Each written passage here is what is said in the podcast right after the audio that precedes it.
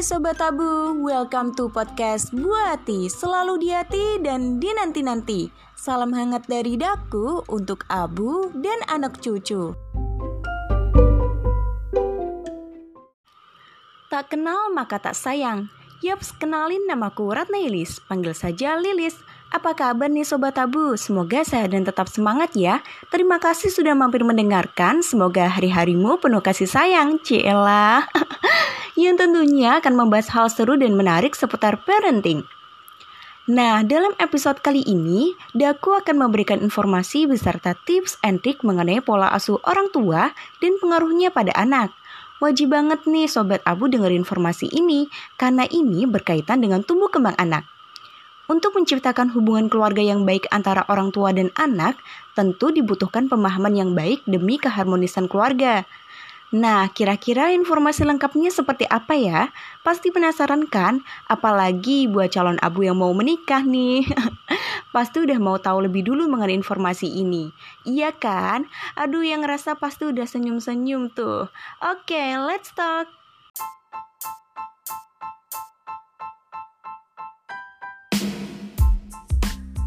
Yuhu, Sobat Abu lagi apa nih sekarang? Mungkin ada yang lagi masak, lagi beres-beres rumah, lagi nonton TV, atau ada yang habis kesabarannya karena ngasuh anak. Eits, kalau soal ngasuh anak, jangan sampai habis kesabaran ya Sobat Abu. Tetap terapkan samanjoy. Santuy, aman, enjoy. Oke, seperti yang sudah aku kasih tahu di awal, kita akan bahas mengenai pola asuh anak dan pengaruhnya. Setiap orang tua pasti ingin yang terbaik untuk anak-anaknya. Keinginan ini kemudian akan membentuk pola asuh yang akan ditanamkan orang tua kepada anak-anak. Pola asuh menurut Diana Baumrin ini pada prinsipnya merupakan parental control, yaitu bagaimana orang tua mengontrol, membimbing, dan mendampingi anak-anaknya untuk melaksanakan tugas-tugas perkembangannya menuju pada proses pendewasaan. Nah, Diana Baumrin ini membagi pola asuh ke dalam tiga bentuk. Yang pertama, pola asuh otoriter. Nah, orang tua dengan tipe pola asuh ini biasanya cenderung membatasi dan menghukum.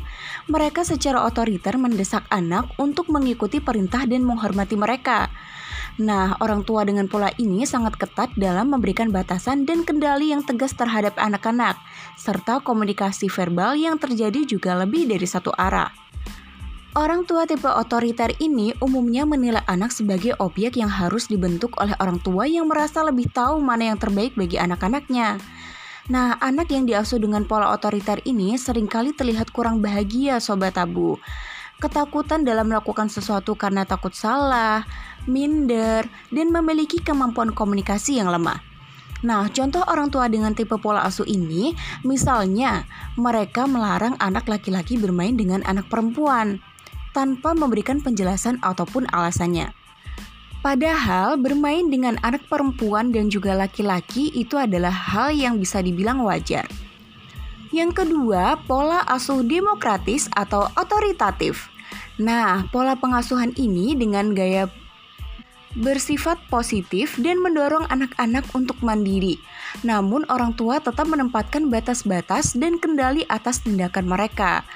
Nah, orang tua TP ini juga memberikan kebebasan kepada anak untuk memilih dan melakukan suatu tindakan serta pendekatan yang dilakukan orang tua ke anak juga bersifat hangat.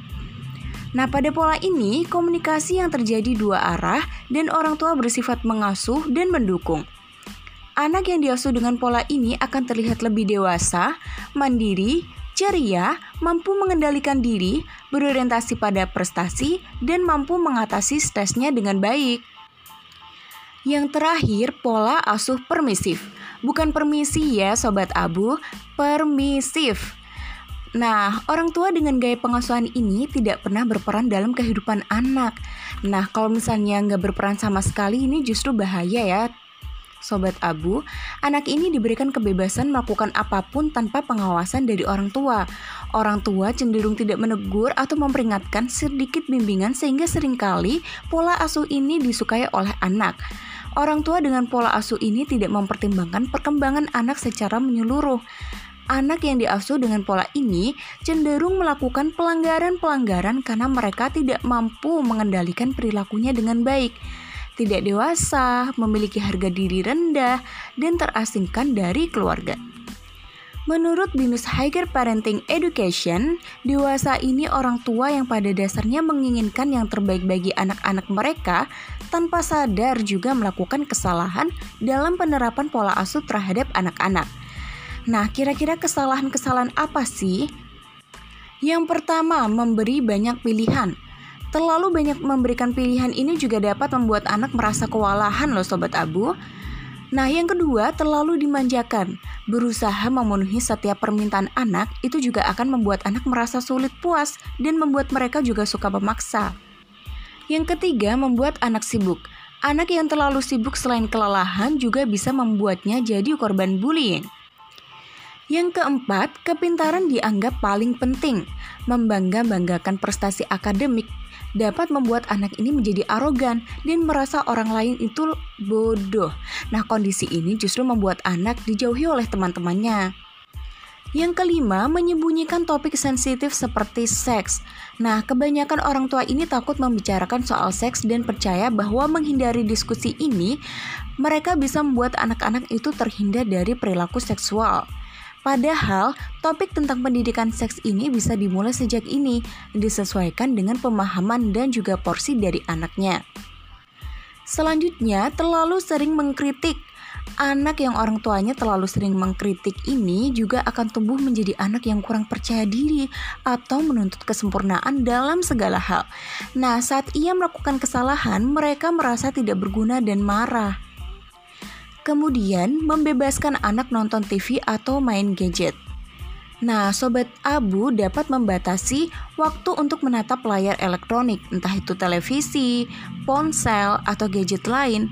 Bahkan seharusnya anak tidak diperkenalkan dengan gadget sebelum mereka berusia di atas 2 tahun. Selanjutnya, terlalu melindungi anak. Naluri orang tua adalah melindungi anak. Tetapi, tetapi, tetapi nih sobat abu bukan berarti anak itu harus dipagari dari kesusahan. Nah, pola asuh seperti ini juga dapat membuat anak kurang bersyukur dan menghargai sesuatu. Terkadang anak juga perlu belajar cara menghadapi kehilangan atau suatu masalah. Nah, dengan adanya kesalahan-kesalahan tadi, beberapa hal yang mungkin perlu dilakukan orang tua untuk dapat memberikan pola pengasuhan yang baik pada anaknya itu banyak sekali sobat abu. Yang pertama, memberikan pujian atas usaha yang sudah dilakukan anak. Nah, hal ini akan membuat anak itu merasa lebih percaya diri. Yang kedua, hindari anak dari trauma fisik dan psikis. Marah kepada anak atas kesalahan yang mereka lakukan adalah hal yang wajar, namun sebatas tujuannya adalah untuk mengajarkan anak. Yang ketiga, penuh kasih sayang. Dukung perkembangan anak dengan memberikan kasih sayang dan kehangatan. Sikap hangat dari orang tua ini akan membantu mengembangkan sel saraf dan kecerdasan pada anak. Yang kelima, tidak membandingkan anak dengan anak lain. Setiap anak ini memiliki keunikannya masing-masing sobat abu sehingga tiap anak akan memiliki kelebihan dan kekurangannya. Yang perlu dilakukan sobat abu adalah fokus mengembangkan kelebihannya namun tidak otoriter. Selanjutnya, jangan memaksakan kehendak orang tua kepada anak. Sebaliknya, orang tua itu harus menjadi fasilitator yang dapat mengembangkan bakat anak. Berikan tanggung jawab, mengajarkan tanggung jawab kepada anak ini juga dapat dilakukan sedini mungkin agar anak ini dapat peduli terhadap sekitarnya. Selanjutnya, penuhi kebutuhan gizi makanan. Nah, ini merupakan faktor penting yang menentukan kecerdasan anak. Jadi, sobat abu juga harus pinter-pinter nih untuk memberikan asupan makanan yang bergizi dan baik untuk anak-anak. Kemudian menciptakan lingkungan yang positif. Nah, lingkungan yang mendukung terhadap bakat dan kreativitas anak, orang tua juga harus selalu memberikan pandangan positif kepada anak. Ini akan membentuk anak menjadi individu yang lebih mandiri dan tidak mudah putus asa. Yang terakhir, aktif berkomunikasi dengan anak.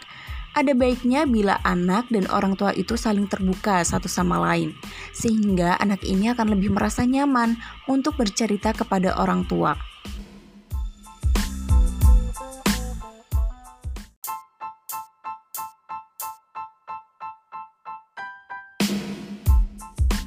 Nah, itu tadi informasi seputar pola asuh anak dan pengaruhnya Sobat Tabu. Semoga apa yang aku sampaikan dapat bermanfaat dan mudah dimengerti ya. Terima kasih untuk Sobat Abu yang telah mendengarkan podcast ini. Semoga tidak bosan dan tetap semangat dalam mengasuh sang buah hati tercinta. Jangan lupa juga untuk terus mengikuti setiap episode di podcast Buah Hati untuk mendapatkan informasi menarik lainnya seputar parenting, kids, and family. Salam hangat dari daku untuk Abu dan anak cucu. Sampai jumpa di episode berikutnya. Bye!